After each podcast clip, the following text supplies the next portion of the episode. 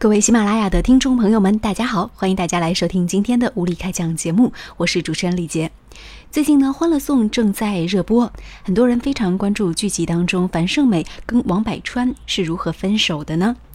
那今天呢，我特别是把《欢乐颂》的原著找来，那经过了一番仔细的阅读，我在其中呢也是找到了樊胜美和王柏川之所以会分手的理由的章节。我记得呃，前一阵子就是有看到网络上说，他们两人之间分手呢，是因为房产出了问题，就是王柏川终于在上海买房了，但是没有写上小美的名字，原因是害怕小美的哥哥过来抢房产。那么在书中对这一段是如何描述的呢？好像没有电视剧说的那么复杂哟。无理开讲，接下来我们来分享原著当中的这个小片段。最新最快的头条，我们为您带来独家解读。无理开讲，总有不一样的观点。这是第六十章当中写到了樊胜美和王柏川买房的经历。因为文字有一点长，我们就来找其中的篇幅。话说文中写道，王柏川和樊胜美抢到的是众议选择的二。即便是没抢到最中意的，他们已经很满意。售楼小姐忙得脚不沾地，飞快过来给他们签了一份合同，连解释的时间都没有，就直奔另一个客户。所谓内部认购，原来是一个噱头，其实和公开发售差不多。两个人排开其他人，抢到两个位置，坐下来细看合同。王柏川手头有网上打印的标准合同，两箱里对照看看，以防猫腻。都还没有看完，售楼小姐又踩着风火轮过来，问两人签字了没有，让赶快，下一批客户就要放进来。临离去，忽然又转回来，两位将身份证交给我去登记一下吧。王柏川立即将准备好的拿给售楼小姐。售楼小姐一看说，复印件不行，一定要原件。合同签好之后要立即上网备案，以后开发票做房产证都凭备案内容，容不得忽视，必须要出示原件。接下来王柏川说，我保证这是我的身份证，我礼拜一就把原件拿过来让你们来做比照。不过呢，售楼小姐呢就拒绝了。呃，我这里解释一下，没有带身份证原件的是樊胜美。当时之所以没有带身份证原件，是因为她当时把身份证放在安迪那里，让她办理一个什么事情去了，所以当时安迪不在上海，身份证原件就没有能够在小樊的手里。但是这一切也可能是一个托词，因为我们看到后来有一段写道，当时樊胜美想都没想，飞扑上去将合同先抢到手里，一把撕裂揉成一团扔到地上。王柏川怒了，你干什么？没看见吗？我的名字不在上面。机会难得，你的名字以后再考虑加进去，不是没有办法。樊胜美呆了一下，你巴不得吧？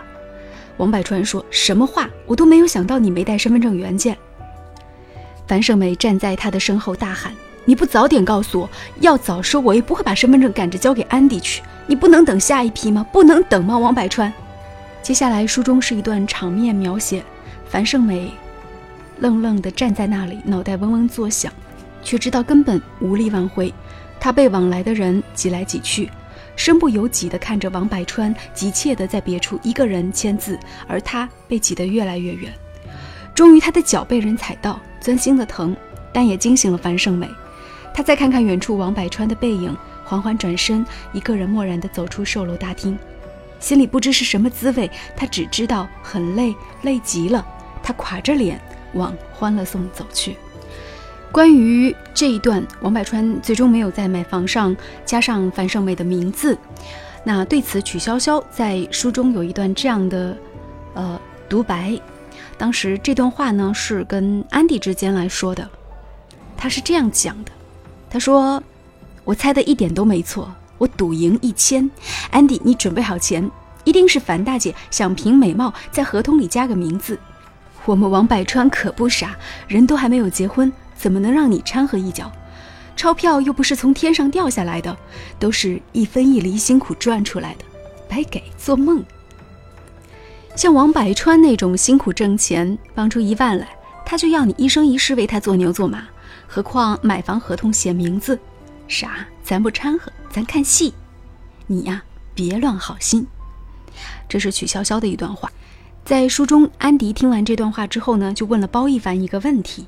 他说，如果说我同意你的结婚，你的房子要写我的名字，公司要写我的名字，做到我就答应。包奕凡毫不犹豫地说，行，房子最容易，公司的等上班拿章程给你，你自己看着怎么改吧。书中这样写道。安迪不禁为樊胜美感慨，人和人的境遇是如此不同。那时候安迪已经怀了他和包奕凡之间的孩子，面对这个孩子，他内心忐忑，因为家族的精神病史。可是包奕凡呢，是说这是我们两个人的孩子，是好是坏都是我们共同承担，你太理智，知道吗？你经常理智的让我怀疑你不爱我，随时会离开我，放弃我。樊胜美的命运还是有转机的，之后她遇到了一个曹律师，而且在第七十三章当中有一段是这样写道，樊胜美笑眯眯地看着曹律师去地库，她心里欢畅地想跳舞。毫无疑问，哥哥的撤诉意味着她家形势从此转向，无人再逼她，更关键的是她终于看清自己的力量。而作者阿奈在写到曹律师对樊胜美的感情的时候，在第七十四章有这样一段话。安迪看他们进来的时候，安迪发现一眼就能看到曹律师浑身流露的爱意，就如同当初包子看他目光灼灼的考人。难怪书里有一段写到樊胜美说，其实挺钦佩小樊，他能够揣着一颗苦的黄连一样的心，照样将生活过得有滋有味，最坚强。那目前《欢乐颂》已经是播出了嗯，小半部分了，还有一些剧情的篇幅在后面要陆续的展开。其实从原著的那个篇幅来看，我估计是有删节的，因为在原著当中，其实在这一部当中，它是以一部的篇幅要拍，应该是原著当中两部的分量。而且我们也看得到，除了说阿奈的原作，然后原子弹作为编剧，他也是加了很多的戏份在里面，所以后面的精彩呢也是指日可待的。我们都知道后面会出现一个人物啊，那么在剧中是叫另外一个名字，但是在阿奈原作当中，这个人物是叫谢冰，呃，摇滚青年，他呢是。呃，关关的男朋友之后呢，是因为他去调查小曲的家世，还有调查这个安迪的身世，差点把安迪逼疯，说让小曲家里甚至破产。那关雎尔这个角色呢，是说彻底黑化了，到底是怎么黑化的呢？从目前的剧情来看，他只是仅仅刚刚摘掉了眼镜而已，后面怎么发展，其实啊、呃，可以去静观其变，大家也不需要剧透太多。我只是很想说一点，就是其实在这个如果有看过原著的朋友，我想给大家念一下原著，在阿奈写的《欢乐颂》的原著当中的最后一段是这样写的。曲筱绡走到一半，听口袋里手机提示信，摸出来一看，竟是谢冰的。他看着内容，丈二和尚摸不着头脑。我刚与大学老师通话，谈成一份新工作，不久我将随远洋货轮出海，我去看大海。曲筱绡将手机翻来翻去，忽然意识到这是朋友夺来交给他的关雎尔的手机，他连忙击鼓传花似的将手机传给安迪。安迪已经听到曲筱绡大声的读短信，没有反应过来，手机已经到手。他将手机转交给关雎尔，看到关雎尔的眼泪洒满了手机屏。樊胜美和安迪对视叹息，只有曲筱绡抬头朝夜空微笑，她无忧哎。然而他没有一刻的停步，他们穿过马路，拐过大楼，继续向前走。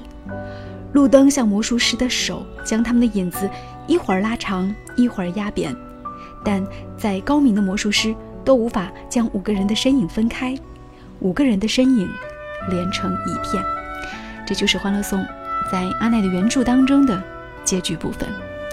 今天不知道算不算是剧透了，嗯，但是我们很想跟大家分享在阿奈的原作当中关于《欢乐颂》后面的一些写法，还有对于人物命运的一个解读。好，今天这一期的无理开讲我们就分享到这里，我是主持人李杰，上下左右点一点可以回听更多的节目。